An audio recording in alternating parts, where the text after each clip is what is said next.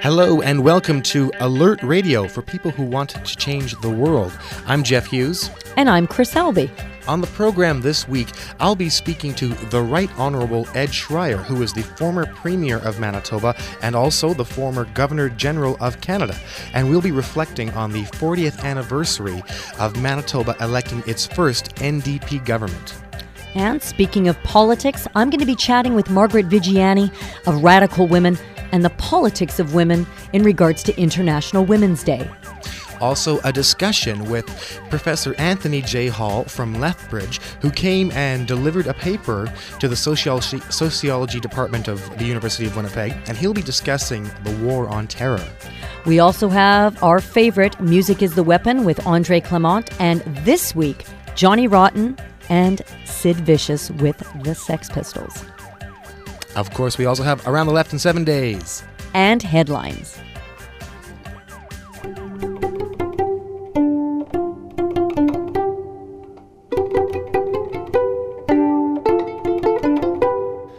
And now for the alert headlines for the week of March 12th, 2009. Workers and retirees of General Motors will feel the pain of changes negotiated in a new tentative contract agreement. Canadian Auto Workers President Ken Lewenza said the union had to agree to significant sacrifices to ensure the federal government would grant GM financial assistance. Union negotiators agreed to freeze both wages and pensions, cut paid vacation time, and make current workers and pensioners pay more for health and insurance benefits. All of this, however, will only happen if the federal and provincial governments come through with billions of dollars in help for GM, Lewenza said.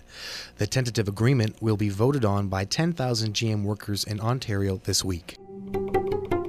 The federal government has ordered the shutdown of the Canadian Independent Film and Video Fund on March 31st. The fund, with a modest budget of 1.5 million, has helped launch thousands of educational films which would not have been made otherwise. Supporters say the fund generates more than 20 million in activity and has helped launch the careers of hundreds of Canadian documentary filmmakers. Mark Achbar said his documentaries Manufacturing Consent, Noam Chomsky and the Media, and also The Corporation would not have been possible without the support of the fund. Both those films became the top grossing feature documentaries ever made in this country, according to Achbar. Liberal leader Michael Ignatieff has strongly condemned Israel Apartheid Week, which took place throughout Canada last week. In an opinion piece in the National Post, Ignatieff blasted the Canadian Union of Public Employees resolution passed last week to boycott Israeli academics. He called it an unacceptable violation of academic freedom. Ignatieff stated that the Liberal Party of Canada condemn, condemns the Ontario CUPE resolution in the strongest possible terms. He accused some politicians of using the ongoing conflict in the Middle East to drive a wedge to divide Canadians.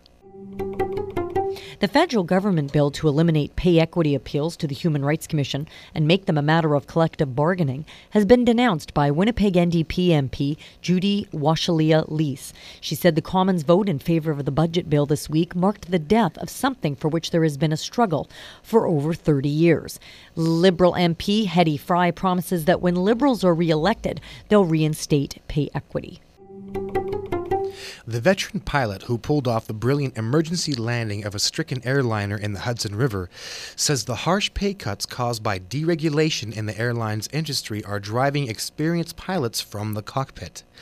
Sully Sullenberger, a 58 year old who joined the U.S. Airways predecessor in 1980, told the U.S. House of Representatives Aviation Subcommittee that his pay has been cut 40% in recent years and his pension has been terminated and replaced with a promise worth pennies on the dollar. He charged that a wave of airline bankruptcies were used by some as a fishing expedition to get what they could not get in normal times. American authorities have started to investigate the alleged role of senior military officers in the misuse of $125 billion in a U.S. directed effort to reconstruct Iraq after the fall of Saddam Hussein. The exact sum missing may never be clear, but a report by the U.S. Special Inspector General for Iraq Reconstruction suggests it may exceed 50 billion, making it an even bigger theft than Bernard Madoff's notorious Ponzi scheme. The real looting of Iraq after the invasion was by U.S. officials and contractors, and not by people from the slums of Baghdad, said one U.S. businessman active in Iraq since 2003. The financial sector invested 5.1 billion in political influence purchasing in the United States over the last decade. In 2007, the financial sector employed 2,996 separate lobbyists to influence federal policy making, more than five for each member of Congress. A great many of those lobbyists entered and exited, th- exited through revolving doors connecting the lobbying world with government. Former Treasury Secretaries Robert Rubin and Henry Paulson both served as chair of Goldman Sachs before entering government. All this influence buying has enabled Wall Street to establish the framework for debates in Washington and to obtain very specific deregulatory actions with devastating consequences. President Barack Obama's public backing this past week of a bill that would make union organizing easier is driving companies to step up opposition. Obama embraced the Employee Free Choice Act in a video address to an AFL CIO meeting. This bill would let workers opt for unionization simply by signing cards, rather than through secret ballot elections. An election gives an employer the opportunity to campaign against a union. The U.S. Chamber of Commerce has said it will spend at least 10 million this year fighting it. Major corporations, including Walmart, have spoken out against the bill. Barack Obama has said that he is open to the idea of reaching out to moderate elements of the Taliban. The idea of cooperation with some in the Taliban has been talked about for many months by American military commanders, including General David Petraeus, head of U.S. Central Command. Meanwhile, the British government has said it is open to talks with the political wing of Hezbollah, a Lebanese Shia Muslim organization. Britain has had no formal contact with Hezbollah since 2005, and last July it added the group's military wing to its list of banned organizations. It is reported that a meeting has already taken place between a delegation from Britain's Conservative Opposition Party and a Lebanese parliamentary committee that included one Hezbollah member. And those were the headlines for the week of March 12, 2009.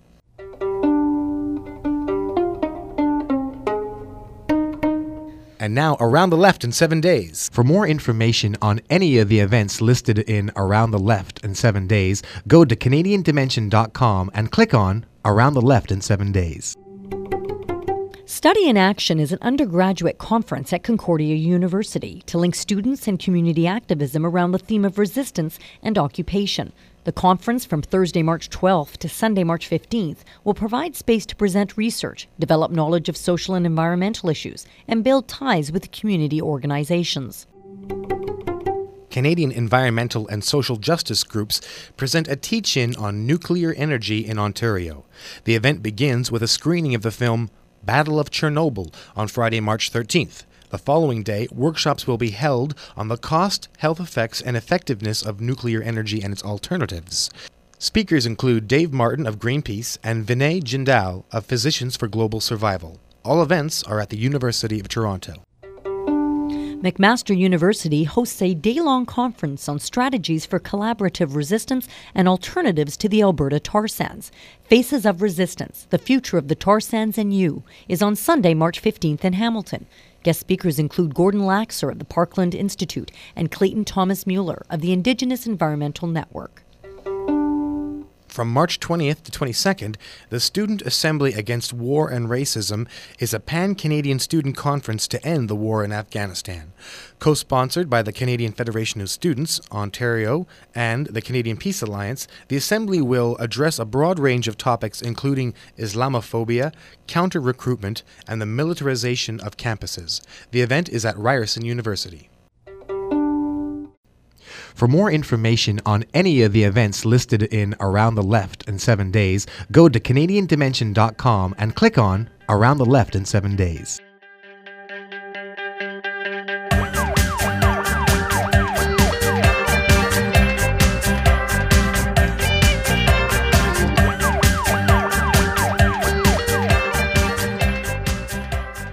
We celebrated International Women's Day on March the 8th, 2009, and we're going to be speaking very shortly with Margaret Viggiani of Radical Women. But first, I'd like to read a proclamation from the women of Venezuela fighting Women's Day. The 8th of March is a day to commemorate the struggle and remember all those women who, with their own steps, charted the path that we are traveling today. Clara Zetkin and other German socialist women who proposed to unite feminism and socialism, the Russian women who spearheaded the Soviet Revolution, 146 North American women who fought for better working conditions and were killed in the Triangle Shirtwaist Factory fire in New York in 1911. But the 8th of March is also a day to celebrate to celebrate the lives of women, a fiesta in which we joyfully proclaim a fiesta in which we joyfully proclaim another world without gender oppression is possible. This history didn't happen by chance. It's connected with a tradition of courageous women fighting against the patriarchal capitalist system. With their blood, they wove a network, and with our blood, we are doing so today. We are the weavers, picking up this authentic thread, which was nearly buried by the imposing records of official history. Today, we are taking a firm step to reclaim our rights, which remain incomplete. Let us finish the unfinished revolution, bequeathed to us by the commitment of our fighting grandmothers, our fighting mothers, fighting women who taught us a lesson in solidarity, women, women of wisdom who protected life, making it possible to dream a different world. And we're here now with Margaret Viggiani, of Radical Women, and we welcome her to Alert Radio. In regards to your organization, Radical Women, what particular women are you saluting uh, on International Women's Day that just took place actually on March 8th of this year, 2009? Well, we're saluting the unsung heroines, um, the women who are often the backbones of um, the movements, and in particular, in recent days or weeks, you know, in Iceland, there were women who went out and protested with pots and pans, okay. um, demanding aid for people and not banks. And they kicked off a series of demonstrations that led to the prime minister and the cabinet resigning. Wow. And the Puerto Rican Teachers Union, which is 80% female, they not only held a successful strike despite it being illegal by their contract, right um, they were able to stop the privatization of the schools, they also fended off an attempt by um, Service Employees International Union to uh, decertify their existing union and um, sort of swoop in and take them over, which I think is a just a wonderful, wonderful example of organizing. Right. And women are really have taken on the lead in so many fights around the world. In um, France, there's been pushes to denounce cuts in teachers' positions and demand job security. And of course, I think we all know that in Palestine, women and youth have often been the backbone of the resistance against the Israeli occupation. And that's true. And after just reading uh, that fiery socialist feminist mm-hmm. declaration uh, from the women of Venezuela, in your opinion, where in particular, uh, besides Venezuela, is this kind of militancy showing up? Um, I know you had just men- mentioned Palestine uh, mm-hmm. and France, Iceland. Any other places? Well, I'll tell you, in Nicaragua, this is, uh, I'm sure your listeners may know this, but uh, the autonomous women's movement in Nicaragua has been in a running battle with Daniel Ortega and the Sandinistan government regarding right. um, abortion rights ever since uh, October 2006, when um, abortion was outlawed. Even abortions that would save the life of a woman were outlawed. And they have uh, really battled the government tooth and nail over it. And I think they deserve a lot of credit for that. You um, bet. And so that's been one battle. And in the United States, immigrant women who uh, live in Bronx, the Bronx, which is a part of New York City, right. have been fighting a company called Stella D'oro for over six months. They've been out on strike because um, new management tried to cut their wages by 25 percent. And you know, in this, in our country, in the United States, immigrant women are often in a very precarious position, and yet these women refuse to back down. So they stood their ground. Yes, they have. They have, and they continue to, because unfortunately that strike has not been settled. And so you've touched on something uh, regarding economics here. So let's go on that track. How are women being particularly hit um, as the global economic crisis takes hold and deepens, unfortunately? Well, if, as as everyone knows, I mean, women still bear the brunt of home care. Right. They are free labor in the household, and it, which isn't to say that men aren't doing more, but still, in this day and age, women are still primary um, carers of the house, of the household, and also of children. Nowadays, with the cutting of social services, you'll also see a lot more elder care being Okay. shouldered by women. So the economic crisis in the cutting of social services is creating more work for women in the home front and also because women make less on the dollar than men in the workplace. So they're already lower paid in the workplace. And so one would wonder how these women are going to survive worldwide. Well, and they don't. And the reality is, it's the you you see women so much on the front line of the labor upsurges in the United States. It's really been women, immigrants, and people of color who have been the most vibrant aspects of the labor movement in our country. Um, and uh, I, I mean, I, I unfortunately don't know if this is also true in Canada, but I wouldn't be surprised to find out that it was true because they're the people bearing the brunt of the economic crisis. And so, as you track this crisis, um, Margaret, what kind of organized resistance do you see from women? I know you've mentioned quite a few. Let's focus on a couple more.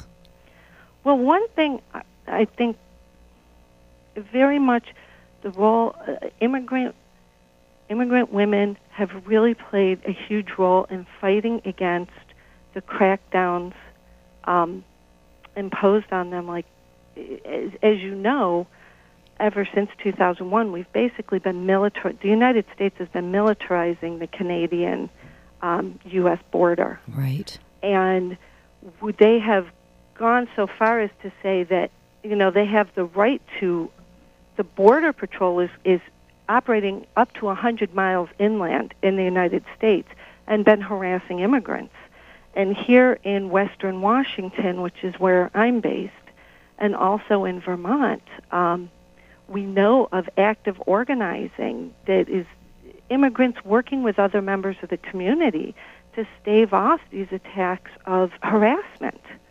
And partly what they're doing is they're rounding people up and forcing them into detention centers, and if they can't show proper documentation, they're sending them, well, supposedly back to their home countries. But normally what happens is they get dumped in Mexico, regardless of where their home country was. Right. So it's pretty appalling, um, To the say the least. situation, but the fight back is inspiring.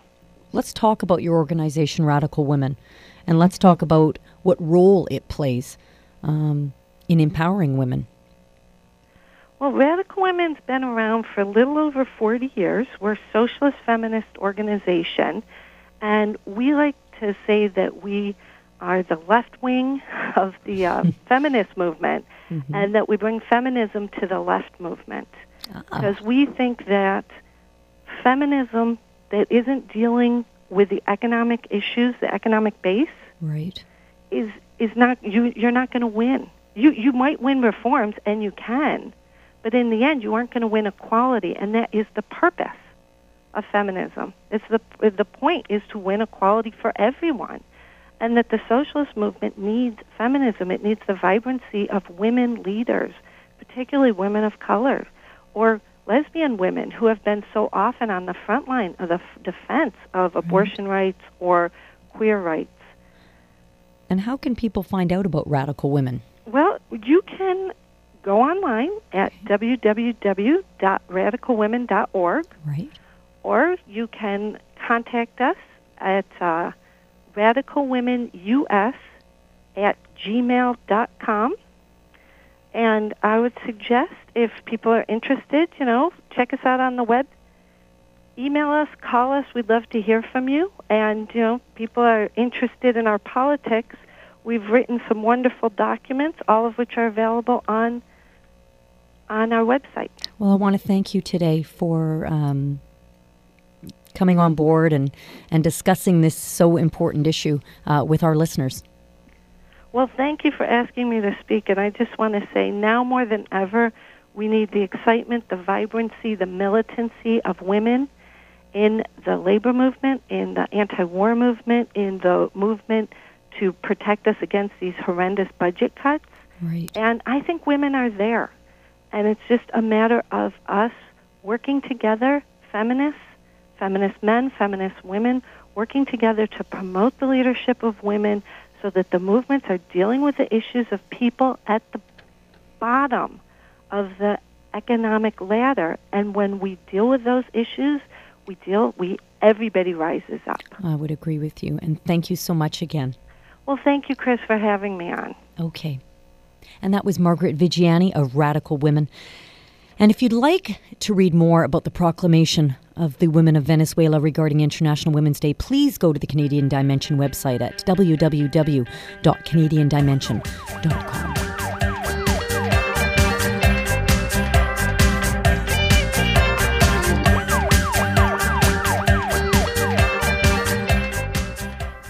This is Alert Radio for people who want to change the world.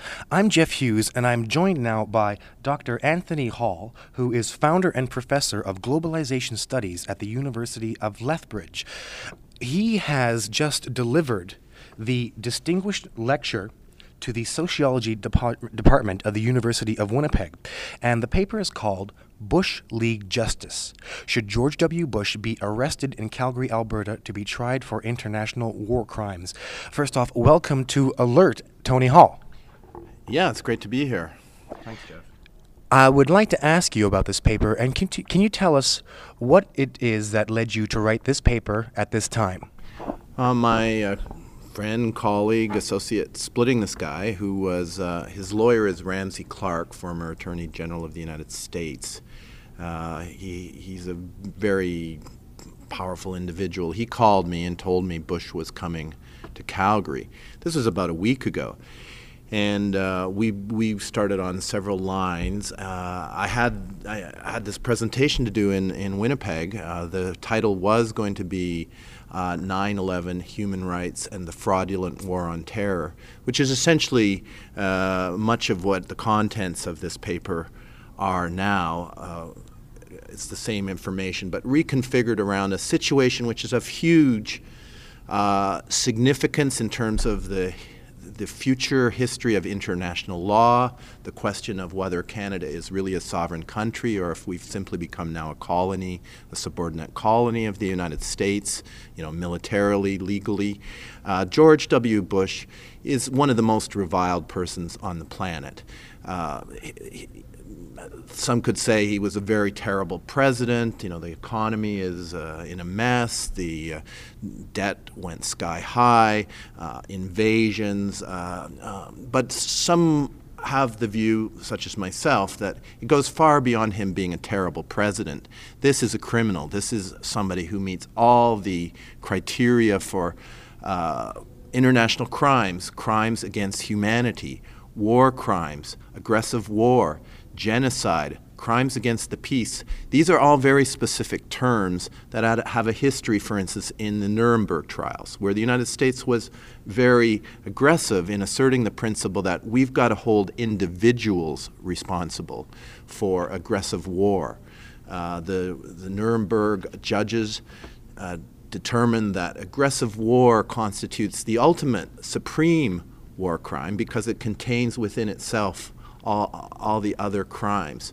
So, um, from reports in uh, the U.S. Army, internal reports in the U.S. Army that came out in June of 2008, written by Taguba, by uh, the uh, Special Rapporteur for Torture in the United Nations, they've come out reports which unequivocally state that uh, torture took place in violation of the Geneva Conventions, that uh, Rumsfeld ordered these, this torture, and, and, with the knowledge of uh, his chain of command. In other words, the top of the executive branch is, is George Bush.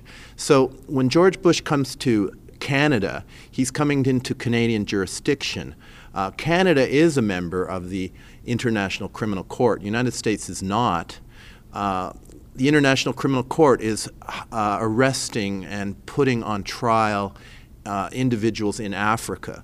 For instance, uh, those who've employed child soldiers. Uh, the head of state of Sudan, al Bashir, uh, al Bashir uh, Omar al Bashir, he is being put through the process of a trial for violating international criminal law. So here we have George W. Bush coming into our country. Law demands that he be apprehended. First of all, he shouldn't be allowed to enter the country. We have a War Crimes and Crimes Against Humanity Act where we say unequivocally in the prelude to that act that Canada will not be a haven for war criminals. Uh, so there's George Bush, clearly the person associated with these things in a, in a very technical way. And of course, there's the, the, the, the international law uh, prohibiting torture, like took place in Guantanamo Bay, in Abu Ghraib. So it, it's really a test case. He's coming into Calgary, brought in by the Chamber of Commerce, the Rotary Club, but really by a legal firm, uh, Bennett Jones, which is a major member of the Chamber of Commerce. Uh, of course, Bennett Jones is a lawyer for many of these oil companies. Uh, Calgary is kind of a colony uh, of Houston and Dallas in many ways. Uh, it's an economic colony. Uh, many of the people in uh, Alberta, especially Calgary oil patch, come from Texas. So this is a very specific decision to uh, choose Calgary as the place where he's going to come because it's sort of a redneck capital. Uh, uh, the, the, the vision is, you know, he won't get the terrible reception that he would get in most places.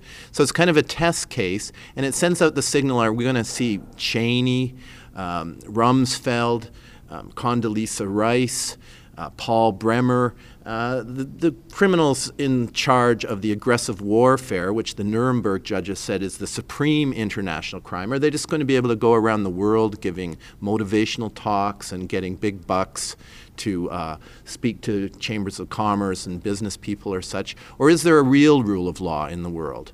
Is there a rule? Of, is, there, is, the, is law just for poor street people in Winnipeg, for instance? Is law just for um, those who are low enough down in this socioeconomic chain that uh, uh, is law just uh, to protect the wealth and power of those who have wealth and power from the incursions of those who have been dispossessed and marginalized.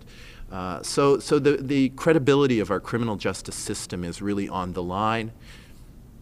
Uh, lawyers against war have already sent legal positions to uh, Prime Minister Harper, to um, Michael Ignatieff, to the different ministers in charge of immigration, um, justice, with very specific legal arguments about how specific aspects of the Immigration Act or this act against uh, war crimes and crimes against humanity, this Canadian Act, have been violated, what is required.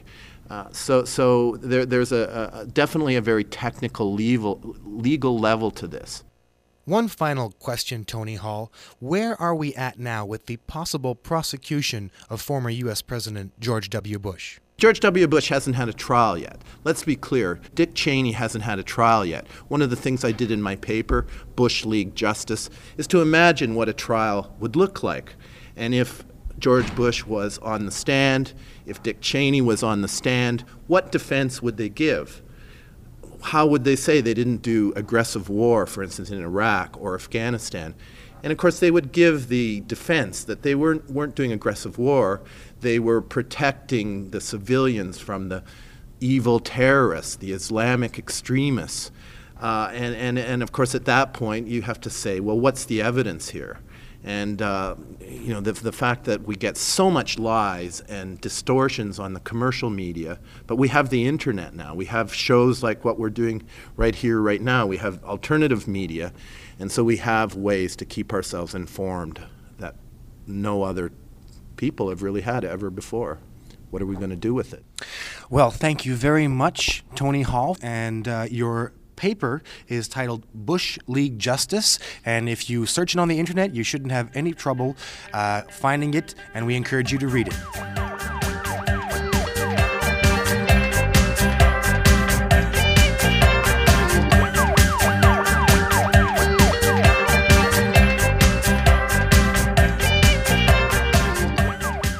2009 marks the 40th anniversary of the election of Ed Schreyer as the first new Democratic Premier of Manitoba. He served as Premier of Manitoba from 1969 to 1977. In 1979, he was appointed Governor General of Canada and served in that capacity until 1984. Welcome to Alert Radio, Premier Schreyer. Well, thank you uh, for calling on me. It's uh, it's a certainly a memorable anniversary. Well, many of our listeners are hearing us on university stations. So, can you talk to us about uh, what it was like at that time? And, well, actually, in review, tell us the single most important achievement of your government. What comes to mind are uh, such things as the introduction, the first uh, anywhere in North America, of uh, home care. Now, that's something that doesn't get high profile, and it's not particularly dramatic or politically sexy to use uh, that expression. But it was the but first. it's one of the most profound and uh, helpful uh, of uh, social programs that uh, can be uh, conceived of. And we brought it in in Manitoba, the first jurisdiction in all of North America. And since then, it's sort of been taken for granted across Canada. So that's one point home care. The second was uh, certainly the introduction of uh, premium free uh, medical care. That was just in its inception then. Thirdly, and I still have some scars to show for it, uh, we, uh, we went ahead with the harnessing of hydroelectric uh, energy on the Nelson River, even though at the time there were all kinds of opposition to it, and uh, some even so bold as to suggest that we should have built coal and or natural gas burning thermal electric plants instead. So you can see how uh, times change. And also I should mention the introduction of uh, publicly owned automobile insurance, which uh, enables us to offer automobile insurance in Manitoba at rates that are pretty hard to beat, um, and I doubt are beat by uh, any jurisdiction in North America. Well, thank you for summing up eight years in uh, a difficult job to sum that up in just a couple of minutes. Well- but can I ask you now, what of your goals were you unable to accomplish in those eight years, or what comes foremost to mind? What comes foremost to mind? Well, um, quite frankly, I, I, in retrospect, I kind of wish that we had gone ahead with the uh, in, the establishing of a uh, publicly owned Manitoba-wide uh, uh, banking uh, system. It's sort of ironic that uh, when we even mentioned it, it seemed to uh, raise a storm of protest for the same old sort of right of center reasons. But ironically, in Alberta uh, and in North Dakota, both of which are in a sense conservative jurisdictions, they have um, province uh, owned or state owned banking. Uh, not exclusive, but uh, but a treasury branch and bank branch system owned by the state or the province. I, I rather wish we had done that, um, but compared to some of these other points I just mentioned, uh, the main accomplishments I mentioned, uh, I, I, it's not in the same league, perhaps, but I rather wish we had done so. Well, you briefly touched on what possibly, well, I should just uh, pose the question Do you have any single incident that you see as regrettable from your eight years as Premier of Manitoba? Any, any one uh, mistake that you would go back and do differently? Well, uh, I know that perfection is not of this world, and uh, so no doubt uh, one can find some examples. But I, uh, offhand, I don't know what we would undo if we had uh, had the uh, if we had the opportunity. Uh, certainly, we wouldn't go back on public automobile insurance. You mentioned nor, Nor would we go back on home care. That's for sure. Nor would we undo the harnessing of the renewable energy of the Nelson River. I think uh, what's sad is that um, there has been so damn little done since then. Well, going back to the uh, the mood in 1969, people um, have suggested that it was incredible hysteria was the reaction from the business community and the media, especially the Winnipeg Free Press. Can you, uh, for our younger listeners, describe the uh, the mood of the day? Well, the mood of the day, I guess, can be most accurately described by simply looking to the election results. And the election results would indicate that um, a plurality of the people did want a social democratic administration. At least that's the assumption I make, because that's why they elected us. Well, what was it like on a day to day basis trying to govern with that kind of pressure? Did it uh, wear you down? Yes, it did, uh, but slowly. Uh, uh our government was um, a collegial kind of government. Um, I had colleagues that I felt uh, very uh, confident in. they certainly shared the ideals of a social democracy, I should think, a social democratic philosophy, and that's what made it uh, uh, bearable, if not easy, uh, because we did bite off. Some would say we bit off more than we could chew. We, had, in other words, we attempted to do simply too much uh, in you know in those relatively few years. But we were young, and we had, did have an idealism that motivated us, and we uh, burned the midnight oil, and we accomplished quite a lot.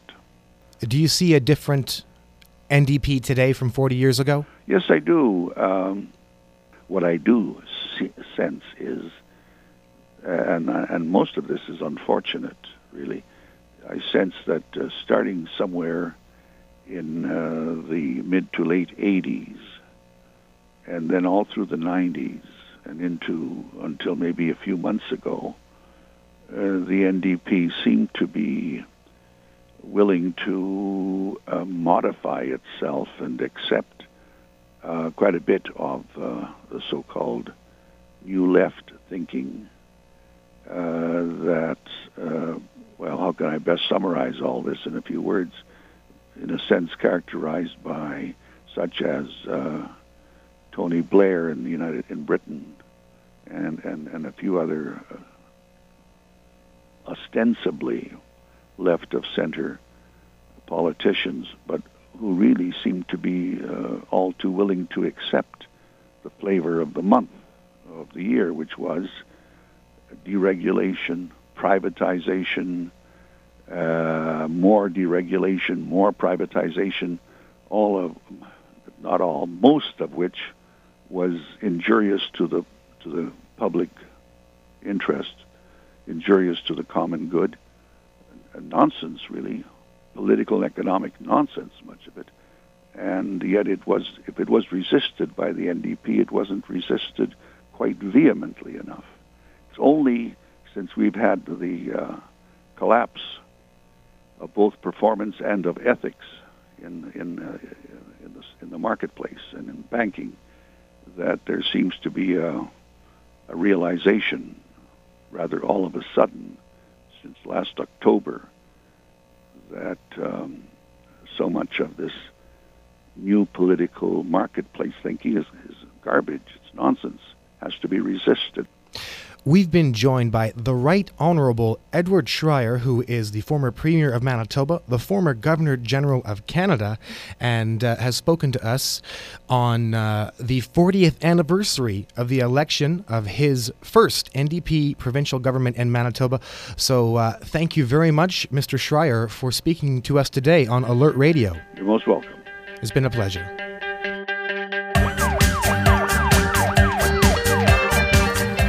You're listening to Music is the Weapon on Alert, radio for people who want to change the world. This week on Music is the Weapon, seminal UK punk band The Sex Pistols. Andre Clement will return next week.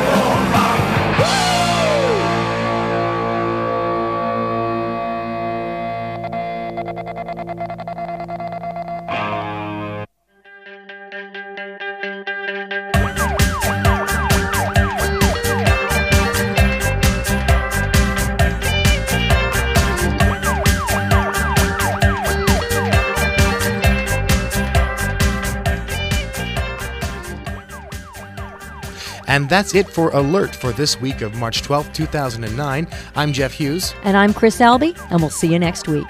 Thanks, as usual, to all the people that helped make Alert happen. Nash Soon Walla for the headlines. Karen McIntosh for Around the Left in Seven Days. Andre Clement for Music is the Weapon. Technical producer Tommy Allen. And our executive producer, Cy Gonick. Alert Radio is broadcast on the Canadian Dimension National Radio Network. For today's episode, you can click on www.rabble.ca or go to the Canadian Dimension website for past shows as well as today's show at www.canadiandimension.com.